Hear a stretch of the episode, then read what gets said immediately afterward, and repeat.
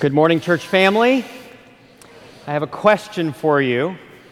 Has anyone seen a road closed sign anywhere in College Place? Just wondering.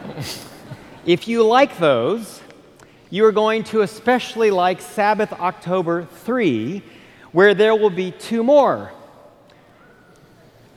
A quarter mile apart, blocking off 4th Street for the seventh edition of The Longest Table. And understand that our sister institutions and churches, uh, the other Seventh day Adventist colleges and universities in North America, this idea is cropping up across the country. I've been seeing it. So the original Longest Table will be taking place, and in just a couple of weeks, you will have opportunity to sign up to host a portion of that magnificent banqueting experience, but we are looking forward to that on 4th Street on the 3rd of October, Sabbath. I love today because we are beginning a brand new, fresh out of the box sermon series entitled Characters and Character. 15 weeks, we are going to study together colorful characters, case studies in the scriptures, and an attempt to look at the character traits of these individuals that we might take a look at our own character issues as well. And I am very excited that my pastor and yours, Kris Loewen, will be our chef this morning, dishing up the Word of God. So, Kris, lead us in reflections on Josiah.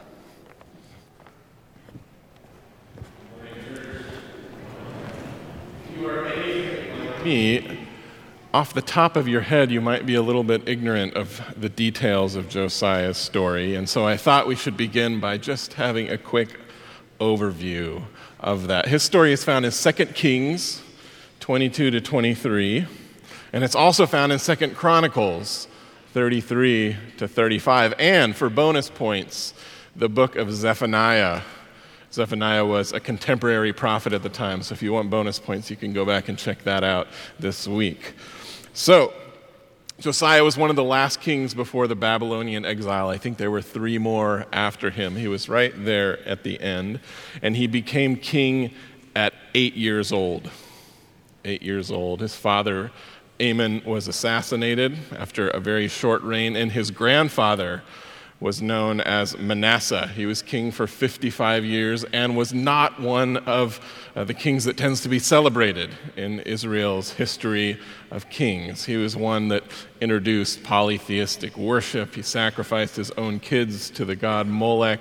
He had a long list of stuff. So, those are the patriarchs that Josiah inherited. And so we wouldn't have to imagine that he would need to do a whole lot to improve on his, uh, what, he, what he inherited. You know, to be regarded as a good king, there wasn't that high of a hurdle. And as it turns out, Josiah earned his reputation as being a good king. When he was 16 years old, Second Chronicles tells us he began searching for God. And as you might imagine, after 55 years of all kinds of worship of all kinds of different gods. This, this kid who grew up in the kingdom really didn't know who the God of Israel even was. So at 16, it says he begins searching. And I imagine him having conversations with elders, with different family members, maybe having conversations with some of the Levites or priests, saying, like, who, who are we? Like, who is, who is this God that I keep hearing about? Tell, tell me about the, the old stories. And by the time he's age 20, Chronicles tells us that he's been convicted enough that, that there's a disconnect between how things are as he inherited them and how things ought to be according to God's plan, that he begins reforms. He begins changes. He outlaws worship of other gods. He breaks down uh, altars to other gods. He reestablishes right kind of worship in the temple and so on. He begins this kind of purge of the whole empire. And Chronicles says that by the time he was 26 years old, he had raised enough money to totally renovate the temple, passes that money on to the high priest. And it's at that point in the story that we're told the high priest, Hilkiah, he discovers the book of the law. He discovers the Torah. And so it's kind of a, a, crazy idea to imagine that there's been multiple decades that have gone by where he, where the king, where the, the priests, where no one had access to the book of the law. And it's discovered, and they send it, uh, send it to uh, Josiah to read. One of his servants reads it to him. And, and the text in, in Chronicles says that when he hears it, he goes into a state of grief. He's filled with shame and guilt and sadness, and he goes into this state of mourning. He tears his clothes because he's just completely overwhelmed with how different things are with how they ought to be. I mean, he kind of had that, I think, idea going, but here he's confronted directly with the word. He, he's horrified at what he's seeing. So immediately the text is the story says that Josiah pulls the whole city together, everyone who's in Jerusalem, all the Levites, the priests, he pulls everyone together. And at the temple, Josiah confesses on behalf, not just his own, but he confesses on behalf of the whole nation. Essentially, as the leader, he says, I'm taking responsibility for everything that's happened, and I am making a covenant with God in front of all of you. We're going to do things differently.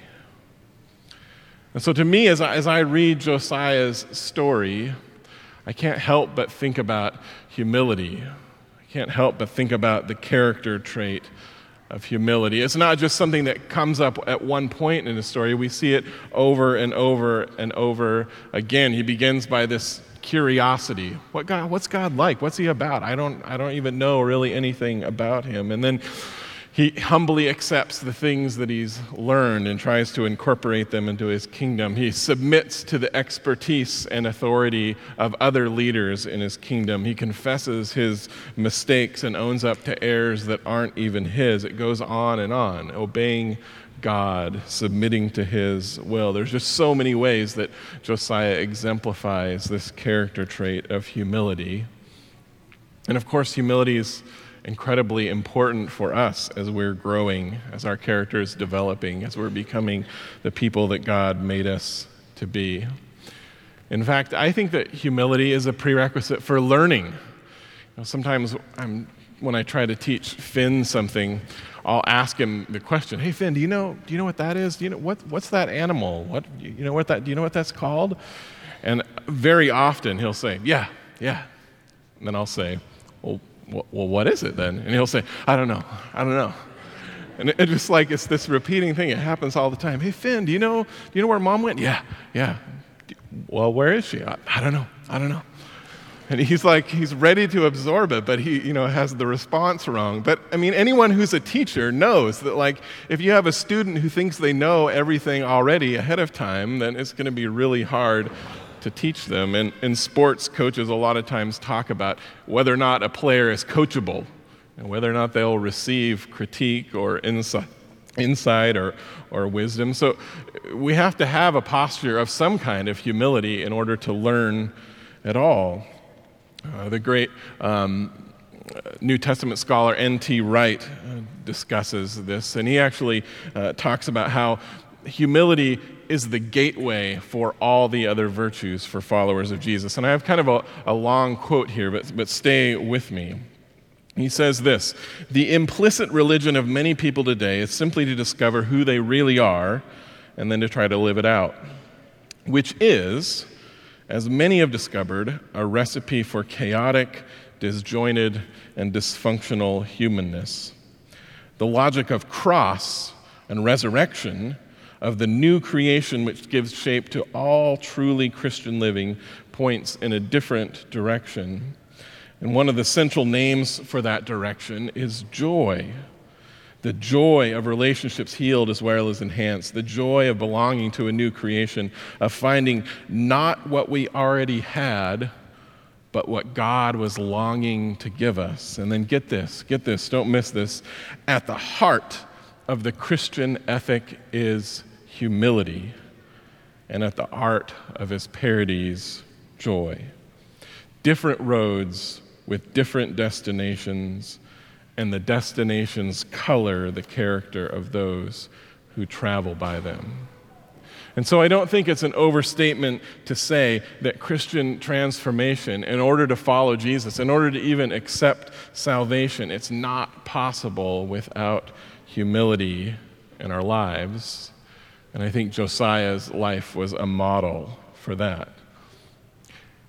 And I think it's because of that that it's surprising to see how jo- Josiah's life ends.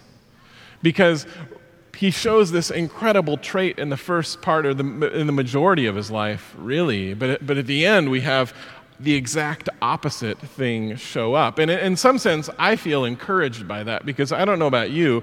Uh, I see sin in my life and God's Spirit in my life every day. I, I, don't really live in just this binary land where I'm holy and perfect every day, every moment. I, I, I mess up and then God works on me, and it's, it's just everything every day. And, and, and we see that in this great man, Josiah. We see this same dynamic in his life. So, this is how it ends. It's laid out in the scriptures. In, in 2 Kings, Josiah kind of goes out as a war hero. There's not a lot of discussion. It just kind of describes, well, he, he dies in battle and that's it. And so it's sort of like, you know, this ball of flaming glory, you know, way to go.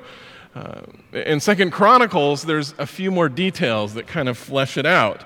And, and so, and the picture is a little less flattering. And so this is kind of how, how, how it went. Before Josiah came into, came into power, uh, the Assyrian Empire had really dominated the region. They had decimated all of Judah, the northern kingdom. They had done everything but conquer Jerusalem. Um, Jews were scattered all over the whole uh, region. Stuff was really messed up. But, by the time Josiah came into power, uh, the Assyrians were starting to wane. And then by the time he was kind of in what ended up being the end of his life, he was about 30 years old, 40 years old. Um, Babylon was beginning to rise, the Babylonian Empire. So, this uh, interesting situation comes up where the, the Egyptian Empire goes, uh, intends to march north to support the, Aryan, the Assyrians. So I've kind of have a map here with arrows, right? You have Babylon kind of moving in from the east, and Assyria is up there. They're resisting. So the Egyptian king, King Necho, says, All right, I'm going to go up and support the Assyrians. We're going to march through. And, and the problem with that is that he had to go right through. Uh, Israel, right? He had to go right through the Israelites' land. And, and Josiah is like, wants to resist this. His impulse is like, no, no, no, you guys aren't going to come through here. And there's a fascinating dialogue that takes place between the king of Egypt leading this army and Josiah. The king of Egypt, they essentially have a meeting when he gets to Jerusalem. And the king of Egypt says, listen, your God came and talked to me. And he told me to lead this army north to go join the Assyrians. I, am under orders from your God. So if you're resisting me, you're resisting your own God. And Josiah responds essentially by saying, No, no, no, no, no, no. Like, God, God didn't talk to you. God, like, you're not even a part of our tribe. Like, why would God talk to you? He didn't talk to you. I don't believe that one bit. You're, God doesn't do that. That's not how it works. And so Josiah essentially says no, and he dies that day. And it's over. His reign, all the good he did, it's done right then in a brash of arrogance. And that's how it works, right? And that's how, that's how arrogance shows up in our lives. It sneaks up on us, it, it surprises us. It catches us when we wouldn't have expected it. I mean, we all know the wisdom in Proverbs 16 that pride goes before a fall. We all know that's true. We, the, the problem with arrogance is that those of us who are arrogant don't really realize we're arrogant. It sneaks up behind us. It's kind of like you've probably seen. I have a video here of, uh, of athletes who celebrate a little bit too early. This is a video some of you maybe saw last year of a, of a runner uh, from the University of Oregon at the end of a race. Let's uh, check this out. Take my word for it, there's a moral to this story. Yeah, it looked like a coronation for Tanguy Pepiot. He's getting the crowd. He wants the crowd to cheer his performance, and at the end, he gets pipped. He gets pipped by Meron Simon of Washington. And you just can't do this kind of stuff, Lewis. you can, and you know you see his face, and you know no one has to say anything. They don't uh have to uh-huh. explain it to him. He'll never make that mistake again. So that's arrogance, right? It sneaks up behind us. We don't see it coming. We don't realize what it's going to do to us, but then it's there and it's too late and we didn't realize it. I mean, people that like, I know that when I'm in a place of arrogance, and the people that I know that I would say, yeah, he's kind of arrogant, they like they wouldn't say that. They wouldn't know. They would say, no, I'm I'm just really good looking. No, I'm just really good. I'm just really talented. I'm not arrogant. I just know what I'm doing, right? Like that's how it shows up in our lives. Now, I don't think that, that arrogance is only a threat on the individual level, although I think it is, in terms of, of character. I also think that it can affect us on the corporate level as communities. I think it can impact businesses and churches and families and organizations. Some of you maybe uh, remember the story of Netflix, Blockbuster Video. Does anyone remember Blockbuster Video? Uh, the, the story, I mean, it, this happened in kind of a dramatic way. Well, not at first, though, right? Back in late, late 90s, early 2000s, Netflix was a mail in DVD company, right? And Blockbuster was this behemoth. They were, in, they were the leaders in everything. Tens of millions of dollars in profits every single year, thousands of stores in, in multiple countries. Blockbuster dominated everything. Huge marketing budgets, big, big company. And Netflix is this little startup. And there's a story about how the, the CEO uh, of Netflix, Reed Hastings, he went and had a conversation with the then uh, CEO of Blockbuster and said, Hey, listen, we have something going here. Let us take over your online presence. We'll run it for you. You guys do the stores. We'll do great together. And the CEO of Blockbuster and, and their board just laughed him out of the room. They thought it was absurd, just ridiculous. And in the 10, 15 years following that conversation, Blockbuster, of course, has gone completely bankrupt. They don't have a single store. They really don't have anything online. I went to blockbuster.com and there's not really even anything there. The, the company has ceased to exist. And some of us here may have heard of Netflix. I don't know. They don't even do DVDs anymore. They're famous for streaming, which is the new, newest form uh, that media comes to us. Arrogance, it can, it can affect us individually and as corporations, as groups. And it may not be surprising that, that I think it's, it's easier uh, in some ways to, to step into a place of arrogance when we're part of a group. I mean, it feels good to be surrounded by other people who are also good looking and right and really good at stuff. It's, it's easier to feel that way about myself when all of us have the only thing, uh, when all of us have it all together, when we're the only ones, when we have all of the truth, when we are special and it's been given to only us. It, kind of, it feels good when I'm surrounded by that. It kind of maybe even feels like there's a little bit of protection around that arrogance. I think of religious movements that are purifying, oh, you know, kind of like Josiah's time as king. They begin as honest, humble, careful, fully submitted um, and aligned with what God is wanting to do. Fully open to discover whatever God is leading, however He's going, whatever He tells them. Uh, a lot of purifying movements are, are incredibly courageous, willing, up to, willing to give up things in order to follow God.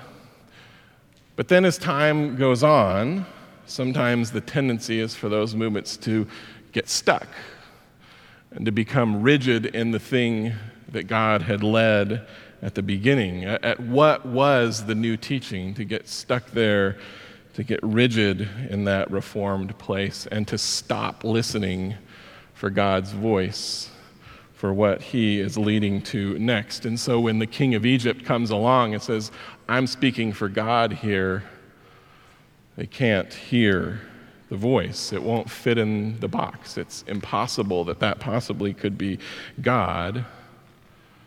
And so, for those like Josiah, what was good, what was beautiful, what was incredibly helpful for a community becomes the thing that holds them back.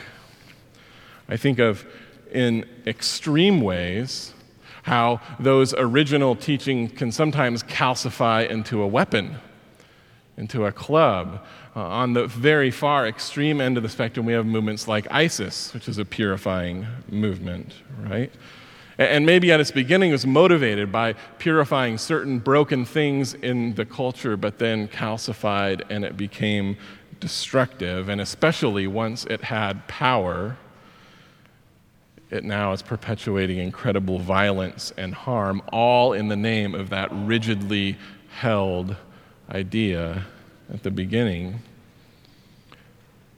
And I think in a much less extreme way, in a much less extreme way, we see this tension in Adventism as well. We have certain parties and factions that are trying to pull us back to saying, hey, this, this, this thing that happened, the good things that we created and that were reformed at the beginning, we need to get back to all of that and all of that exclusively. While there's other things, segments that are saying, hey, listen, like God is pulling us forward. God is still speaking. He's leading us in, eh, eh, continue out into the world. So we have tension, and depending on who's in power, that arrogant rigidity can sometimes rule the day. I think of a statement that Ellen White made that's often quoted from the Review and Herald late in her life.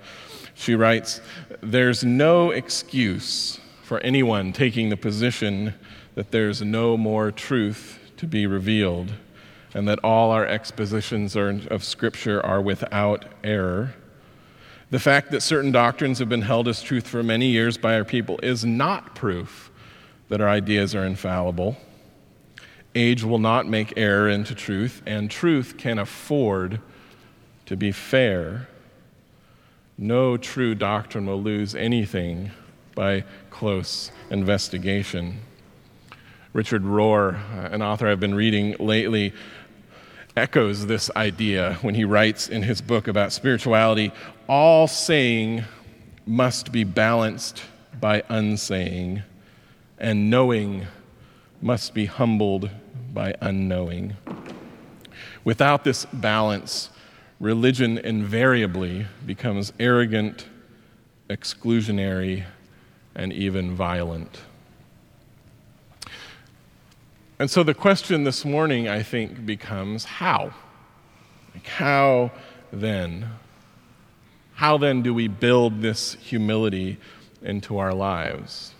You know, if, if humility exists on a spectrum where at one far end we have shame, which is extreme disregard for ourselves, and then over on the other end we have arrogance, which is this extreme extra regard, if, if, if the goal is to be somewhere in the middle, to be modest, to be humble, to, ha- to have reasonable confidence, how, how do we wind up in this middle place? How, how do we get to this place where we're not self deprecating, but yet not self aggrandizing? I, I don't think that humility is something that we practice per se. I don't, I don't think it's like some of the other character traits like like generosity, we can practice that right now at a drop of a hat. We can practice that. Or, or we can pra- practice prayer. We can, we can practice um, uh, being. Uh, we can practice all kinds of things, right? I lost my place. Um, I, I, think that uh, humility, developing humility in our lives, is kind of like uh, sanctification. You know, it happens when our backs are turned as we focus on Jesus. As we spend our life looking to Him, this thing happens, this, this change takes place when we aren't even realizing it. And so I think that there are things that we can do, almost like environmental factors that we can put in place so humility grows. I don't think it's so much something that we practice. So here's a, a few practical steps, things we can put in place that I think um, help curry uh, humility. The first one is focusing on God's greatness. Um, we often spell or pronounce God's name Yahweh, right?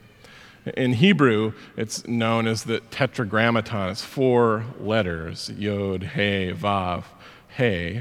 And in Hebrew, we don't pronounce it. We say Adonai or Elohim. We don't pronounce God's name. And part of that is, is because uh, many, many Jewish people a long time ago and today believe that God's name is not pronounceable. It's not something one ought to say at all. And in fact, maybe even the third commandment, the third of the ten, don't take God's name in vain, is about claiming we can know more about God than we actually can know.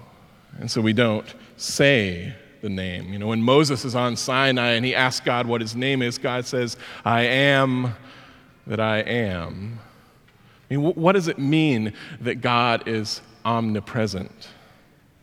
What does it mean that God made everything there is by his word? What does it mean that God is omnipotent, that He is all powerful, that He's omniscient, that He can know everything there is? I mean, what, I don't think we can grasp how big, how wide, how great God is.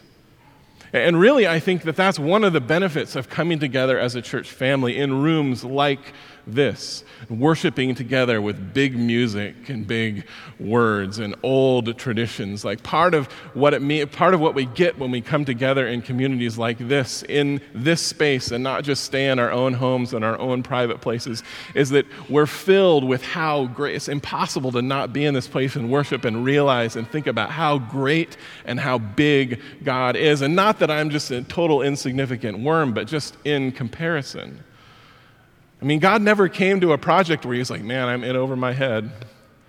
I bit off more than I can chew now. Like that, you know, that never happened for God. So focusing on God's greatness, His bigness, the first one. Um, the second one, uh, it's one that's really fun uh, failure, right? It's like it works great for humility. I mean, we even say it in English I'm going to get humbled, or he's going to get humbled. We use the, the word like that because we know that very, very likely if we fail, there will be some humility developed in that. There's a, a former Supreme Court Justice of the U.S. back uh, turn of the century who, who said, Humility is the first of the virtues for other people, right?